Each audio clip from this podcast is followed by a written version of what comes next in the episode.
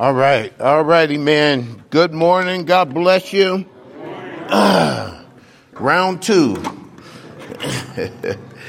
round two. Being sensitive to the spirit, bro. Being sensitive to the spirit. You know, I'm just thankful again. Um, I'm thankful for, you know, just you guys being here. Um, Pre COVID, we took this stuff for granted. We took, you know, gathering together and stuff for granted, and uh, no longer do I, uh, take those things for granted anymore. I mean, you know, it's just good. The Bible says it's good for the brethren to dwell together in unity. And just for us being here is a tremendous blessing for those who uh, just came or got here late last night. God bless you. Uh, we, just are thankful that you're here as well. And, um, and we're going to dive right in because uh, I, my time is cut a little bit. So let's see how far we can get. Turn with me in your Bibles to 1 Samuel chapter 30. 1 Samuel chapter 30, and we're going to look at verses 1 through 6. Father, thank you again for this awesome opportunity to share your word with your precious men. There are men here, Lord, and we're just thankful that you made us men. And so, Lord, now teach us as men. Uh, teach us the truth of your word. Teach us, God how to walk in your ways. In Jesus' name, amen. 1 Samuel chapter 30, looking at verses 1 through 6, the title of this message is Overcoming Grief. Overcoming Grief, and this is part one of this message. You know, I, I wanted us to look at grieving from the perspective of David. Because we live in a world today that, you know, really the world is trying to feminize us as men. The world will not be happy until it looks like uh, uh, the Amazon island of Wonder Woman, where there are no men present and there's these he men, he women, he women just running around, flipping, throwing, that, shooting arrows. They won't be happy until the world looks like that. But, you know, I'm also looking at whenever there are interviews today, and they're interviewing men, they're always asking us, but, but how did that make you feel? Well, you know, I, I'm a little upset, and, you know, but how did it really make you feel? Uh, but I was, and they want us crying, handing tissue, the ratings are up, and, uh, you know, just crazy. Crazy stuff. So, and then there's the other side. For those who are my age and older, we, you know, we were taught you don't, you don't express your feelings. You just, you be a man. You know, suck it up. You know, you get spanked, and it's supposed to hurt when you get spanked. Get spanked, and you cry. shut up, shut up, shut up, and you. because that, that's, you know, we were told not to, you know, really express. So those are the two extremes. And it's nothing wrong with men, you know, shedding tears. And so don't get me wrong with that. Remember, I said those are two extremes. So I wanted to talk about and look at David and his men as they grieve. Now, in the Jewish culture, they were very demonstrative in their expressions. So we will see their expressions here just carried out in a very demonstrative kind of way. Uh, and so different cultures express things, you know, differently. So I just had to give you that background. We're going to look at them. Grieve. Because all of us will experience grief in this lifetime. We will experience or go through a time of sorrow, sadness, and heartache. Usually, this is associated with death. How do we overcome grief when it comes our way. I didn't say if, when it comes our way. Is there a time frame that we're supposed to grieve and then we just tell people to suck it up, buttercup? And it's time to get over it and move on. I believe these questions are going to be answered as we go through this chapter. Now, by way of background, um, because we talked about, you know, chapter 24 last night, looking at verse 30. So the background, God had just rescued David from something I believe that would have haunted him the rest of his life. He was about to go to war against his very own people. I mean, the Israelites, he was about to go to war by being with the Philistines during battle. And I believe that God intervened by having the kings of the Philistines object by seeing David and his 600 men lined up with them. Now, the, the scene is, is this. You know, for those who were, you know, in the, in the military, you know, you, you're marching and, you know, and you're marching and, and then you're looking at the dignitaries as you're marching, you know, and all that sort of stuff. So here is Achish, uh, one, one of the kings of the Philistines. He has his boys. They're about to go to battle. And at the end of the battle is David and his 600 men. So they pass in review, well, eyes left. And, you know, they're doing all this. And then they, they look. They said, whoa, whoa, whoa, whoa, whoa, stop the parade here. Who are these Hebrews back here like this? Please don't tell me this is David. The one they used to sing the top hits, you know, top 40 hits. They made it to number one. Uh, David slain his 10,000, Saul just his thousands. Please tell me that's not him. Yeah, you know, he's, he's good. You know, he's all right.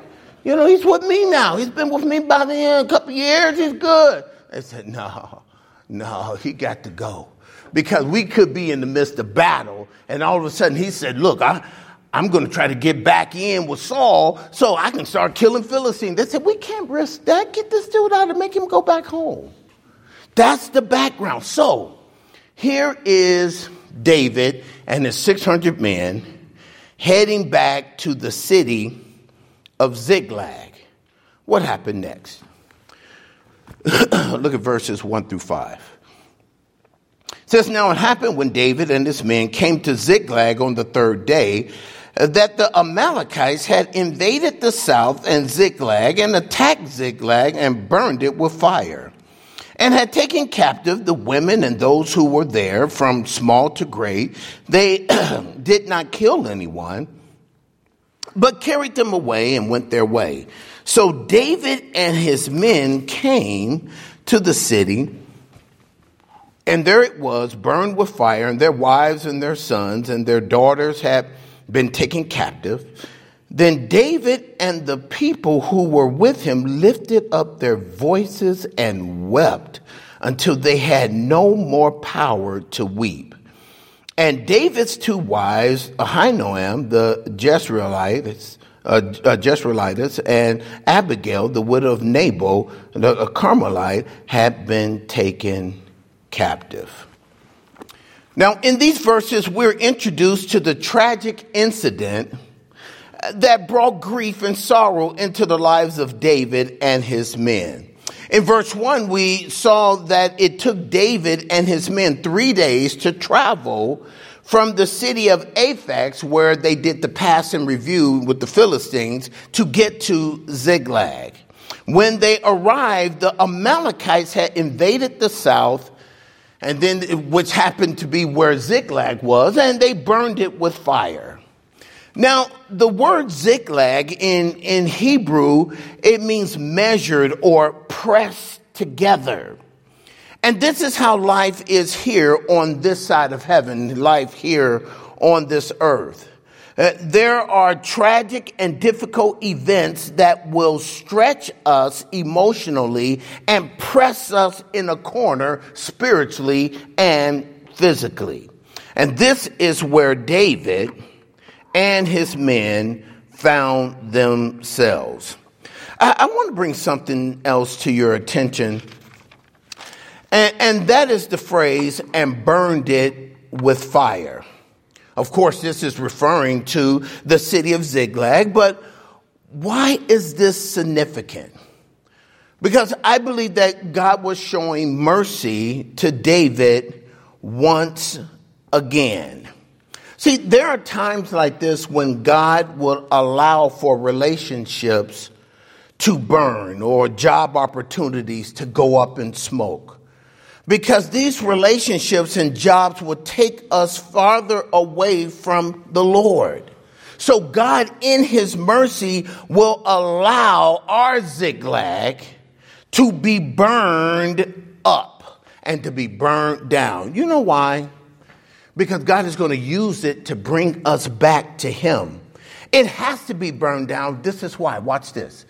God has to burn our Ziklag down because we will be tempted to go back to it again and again and again, and God will allow for it to burn up. Something else I want to bring to your attention notice who this enemy was the Amalekites. Now, keep in mind, the Amalekites, the Philistines, the Hittites, the Amorites, the, all the other ites in the Old Testament, you know them. They're, they are a picture or type of the flesh, the fleshly nature, our old nature that does not want to cooperate with God.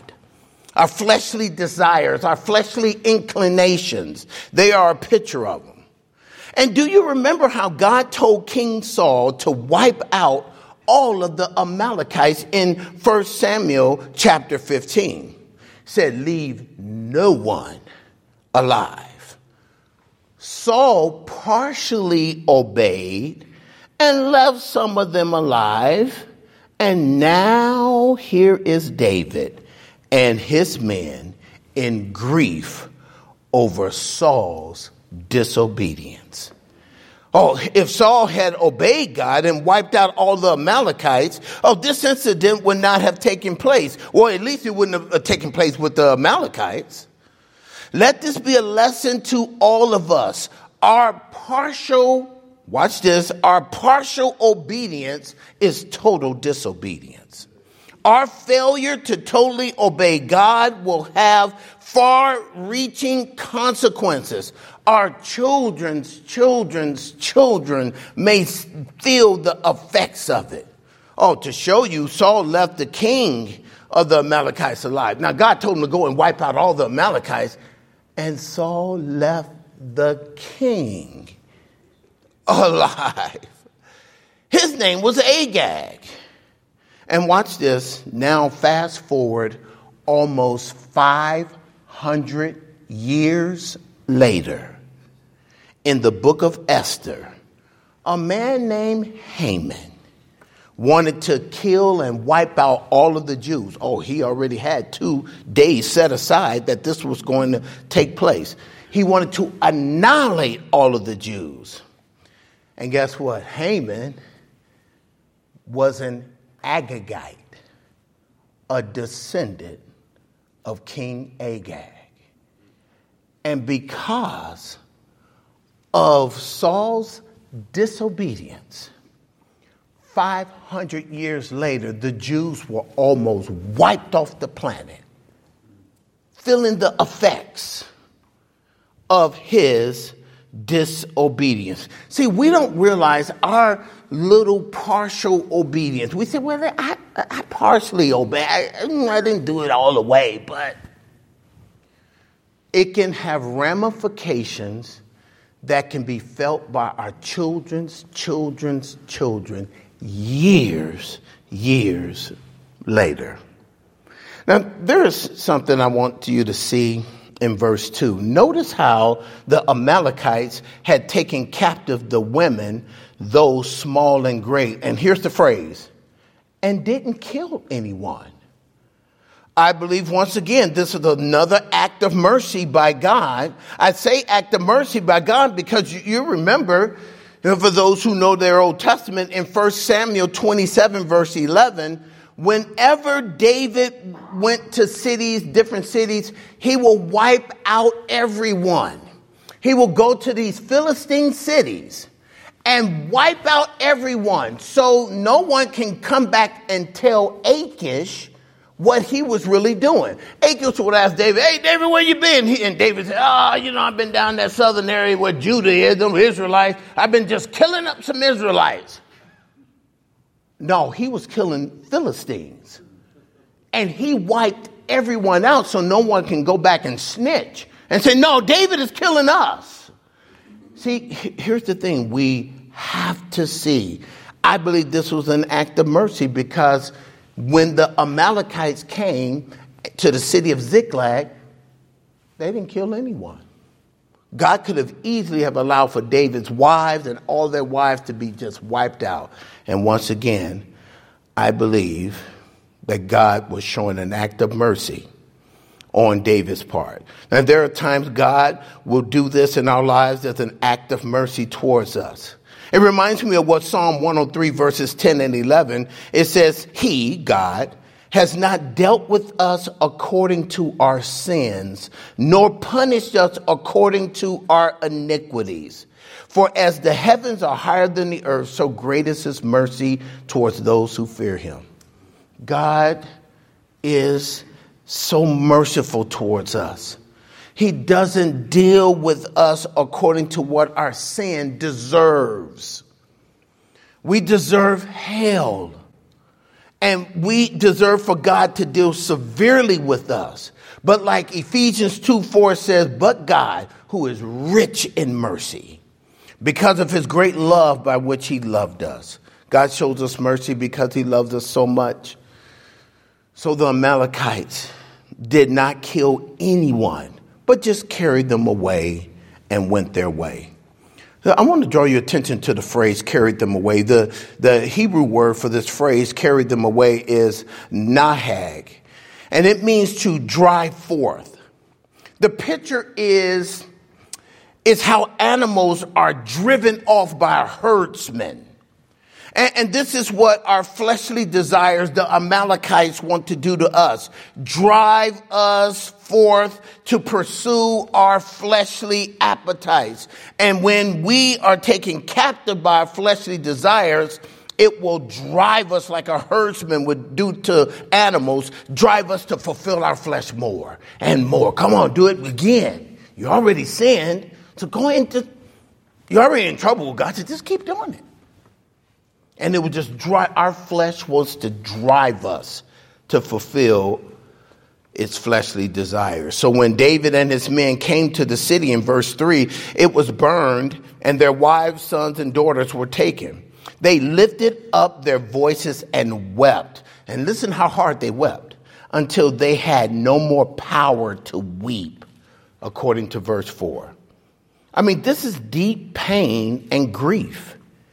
David understood the grief of his men because, watch this, his home was burned and his family was taken as well. And this is why, don't miss this, precious people.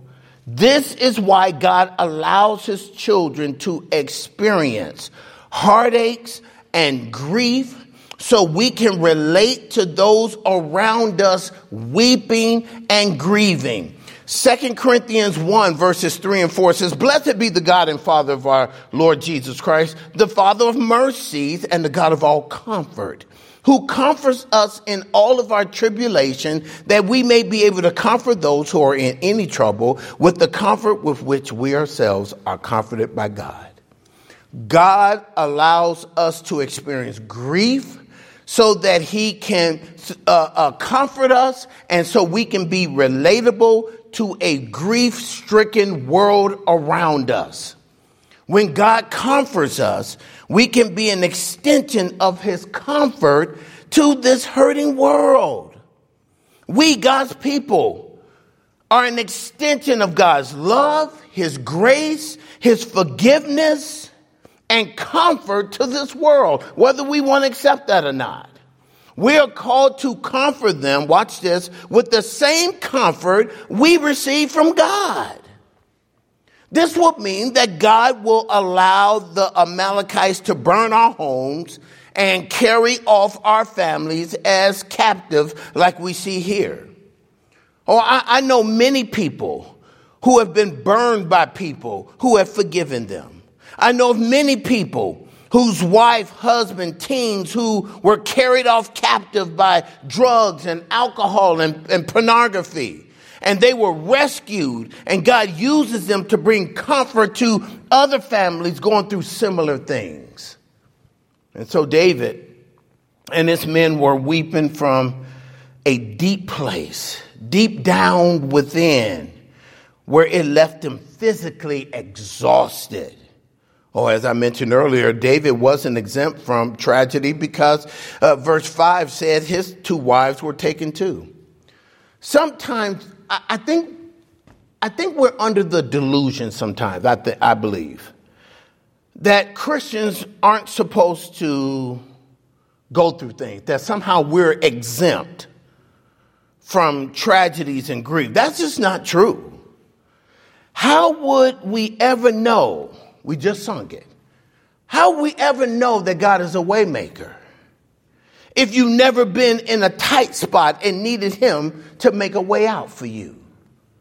Oh, it'll just be words we're singing. Waymaker, miracle worker, promise keeper, I'm God, that is who you are. It's just words. But if you ever been in a tight spot, you ever been in a difficult place that you needed God to make a way out? Oh, now you know him as waymaker. So when you get in here and start singing the song, oh, waymaker, oh, you singing it with some conviction now. Because you saw him do that for you. You saw him make a way in your life. How would you ever know that He's a healer if you've never been sick and needed Him to heal? How would you ever know that God is a miracle worker? If you've never been in an impossible situation that only He could bail you out. So we go through difficult things too.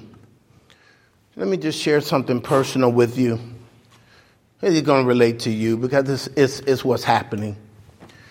You know, I, I am real neurotic. I'm really neurotic about my body and the health of my body. I know it may not look like it. I'm still a Marine under there. I'm just padded up a little bit. That's all. So I, I, I take every vitamin and supplement known to man.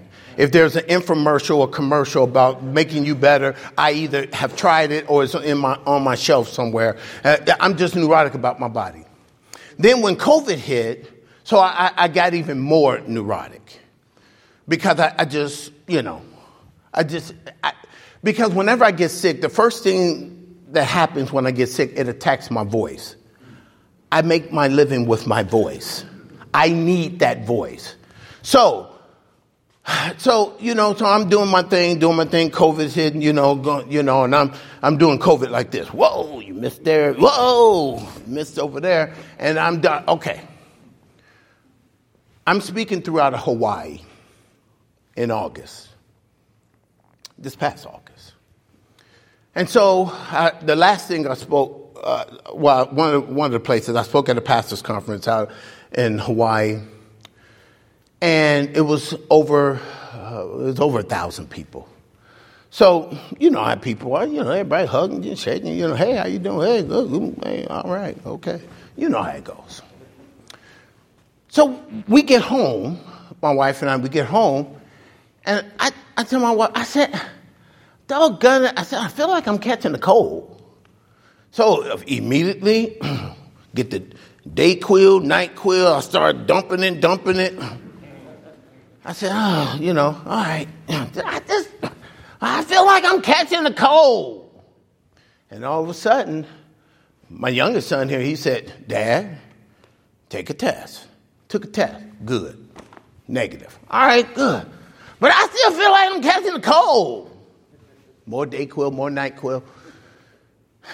And then I, you know, felt it was getting a little, a little worse. I said, oh, I'm in the midst of a cold. Dad, take another test. Took another test, positive. So in August, I, um, so I got, I got COVID in August.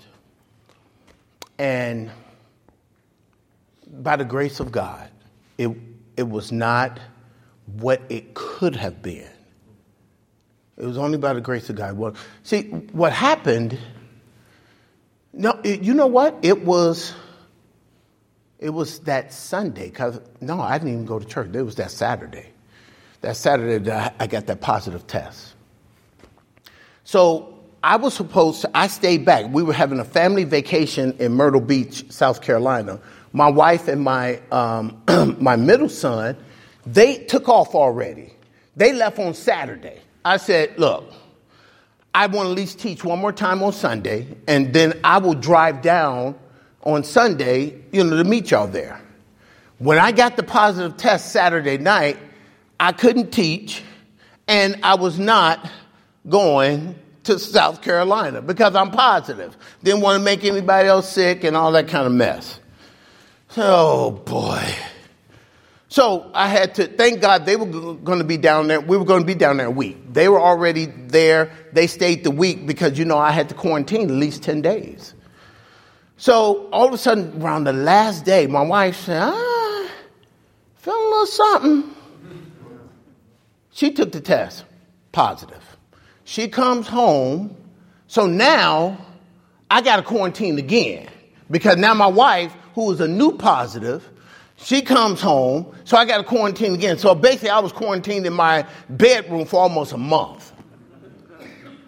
So I, I, now I like being alone, even though I'm around people all the time. I love being alone. So, but even that put me to the test. It was crazy. So I said all that to say this: that that God. Okay, all right, I'm running out of time. Oh, doggone, I just got started, man. okay, all right, okay.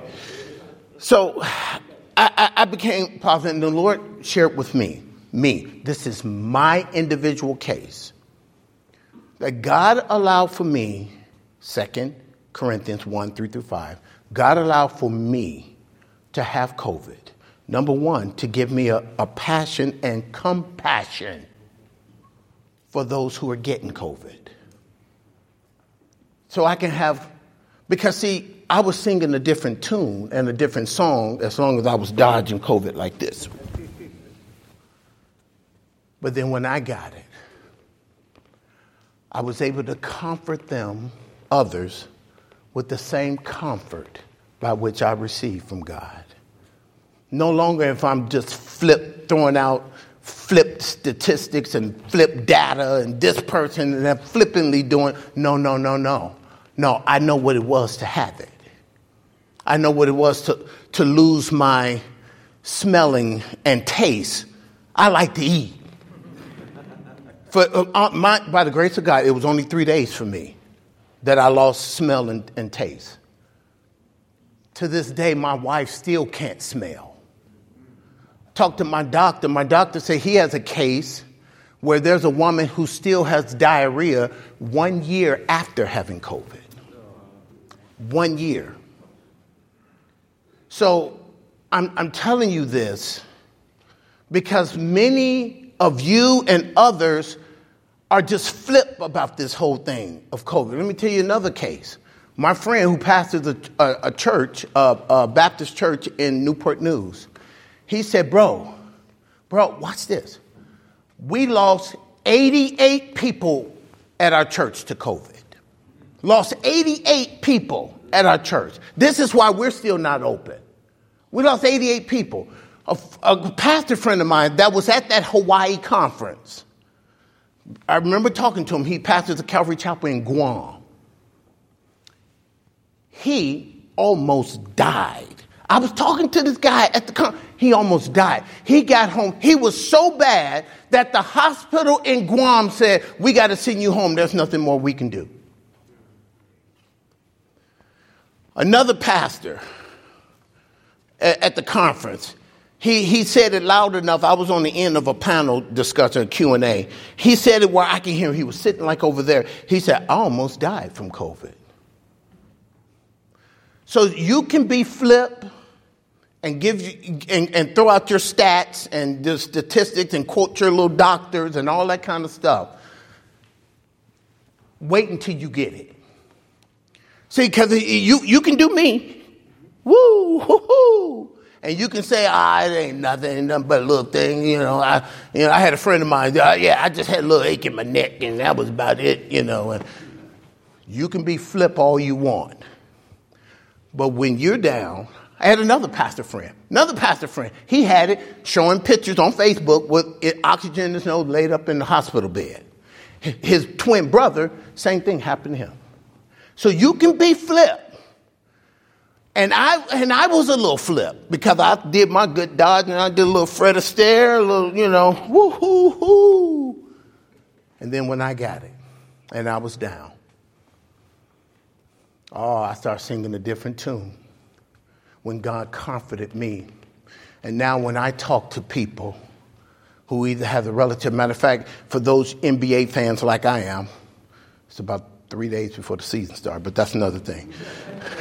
Karl-Anthony Towns lost his mama to COVID and seven other relatives. He said, I almost quit the NBA.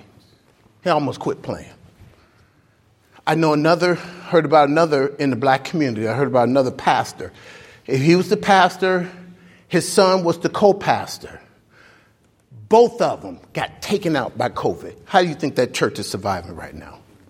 Not only was he the pastor, his son, who was going to take over for him, wiped both of them out.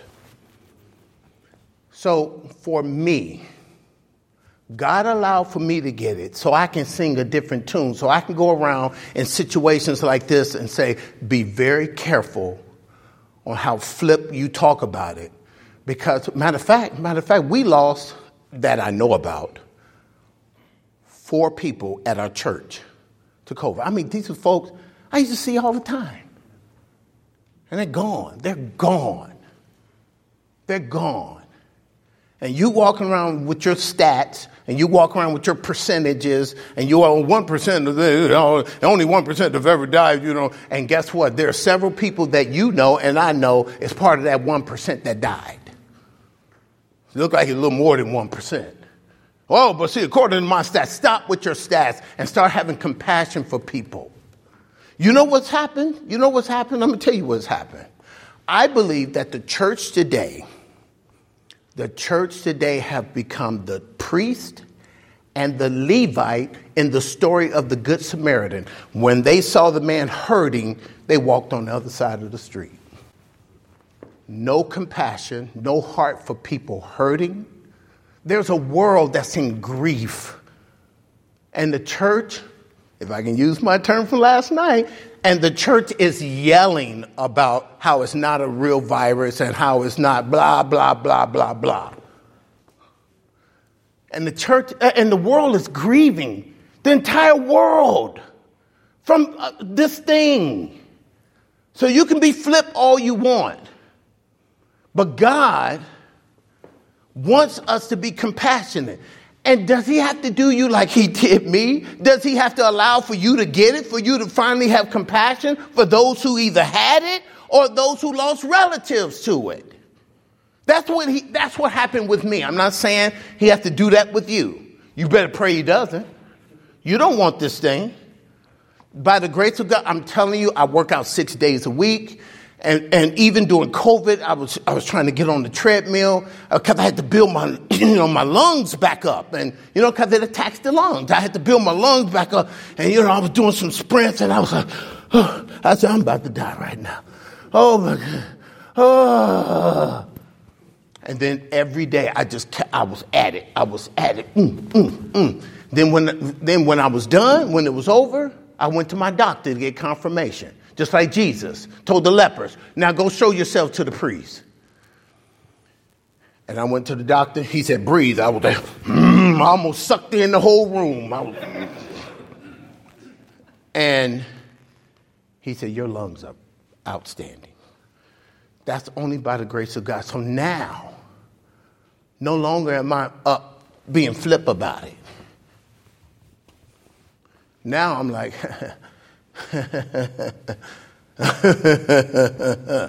no, it's not what you think.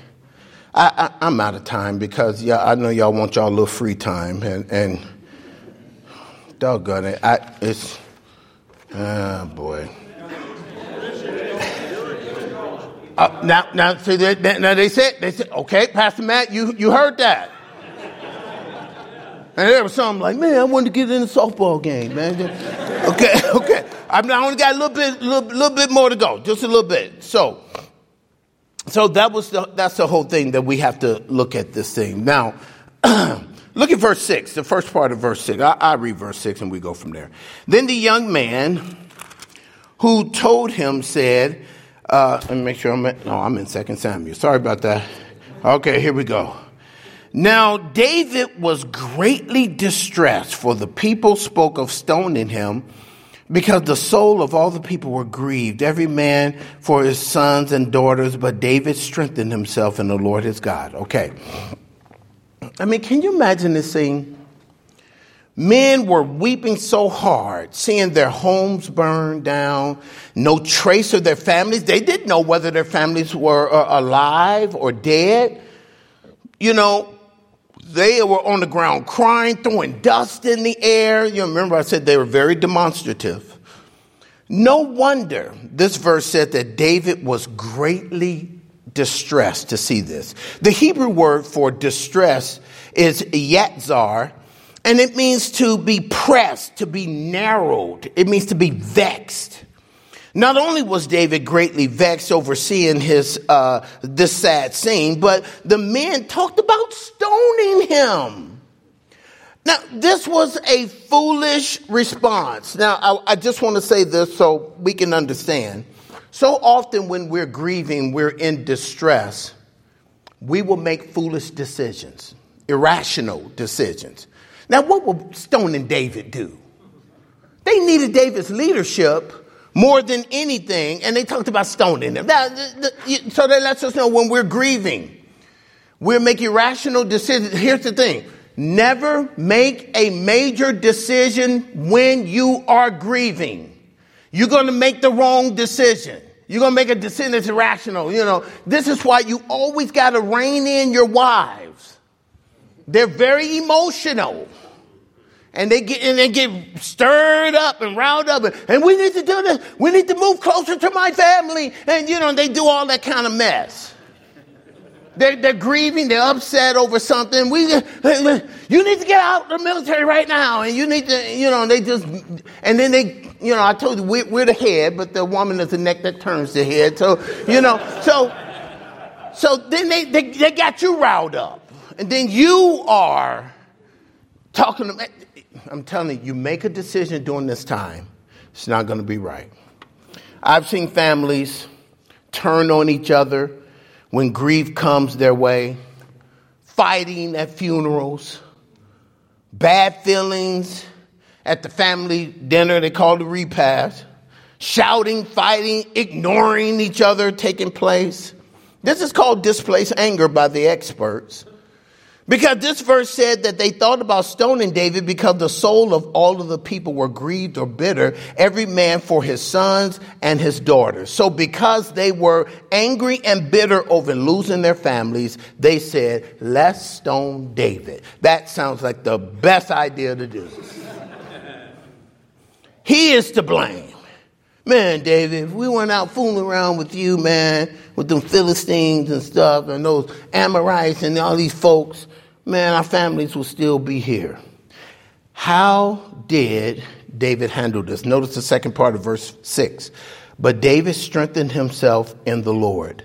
The Hebrew word for strengthen is kazak, and it means to be strong, to be courageous, uh, to encourage. And this is how we conquer grief. We have to encourage ourselves in the Lord. This is what we must do to reclaim all that was taken away from our enemy Satan. As we can see, David couldn't depend upon his men. They were so angry and bitter and grief stricken that they talked about stoning him. There was no one to wipe his tears and say, David, it's going to be okay. There was no one there to do that. You know, there are times by which God allows for people to come alongside of us during our grief. And, you know, and they, they are great help for us, a great encouragement to us. But there are times where God wants us to learn how to encourage ourselves in the Lord. We must learn how to go to God in prayer, search the scriptures for comfort in His Word, because God knows how our tendencies is to depend upon people too much. The experts, once again, call it codependency. And there's too much codependency that occurs even in the church. And God doesn't want us to be uh, uh, dependent on man, He wants us to be dependent on Him. So, how did David encourage himself in the Lord? Well, you got to wait until the next session. let, me, let me conclude with this because you, you, you got a baseball to hit or a nap to get, and that's okay. In this first part of the message, Overcoming Grief, we saw how tragedy and grief came into the life of David and his men. We saw how God would allow grief to come into our lives in order for us to comfort those around us going through grief with the same comfort we receive from God. We also saw how God's people are not exempt from experiencing grief because David, a man after God's own heart, experienced it. Finally, there are times that God will remove all human comfort to force us to encourage ourselves in the Lord. Learn how to pray through your grief, how to look for comfort in the scriptures, like David is going to show us in the next session. And here's the temptation getting angry and bitter towards people, watch this, for not being there for you. Hey man, you, oh man, you know, just let me know if you need me for anything. You know, ring ring. Uh, you, I need you, bro.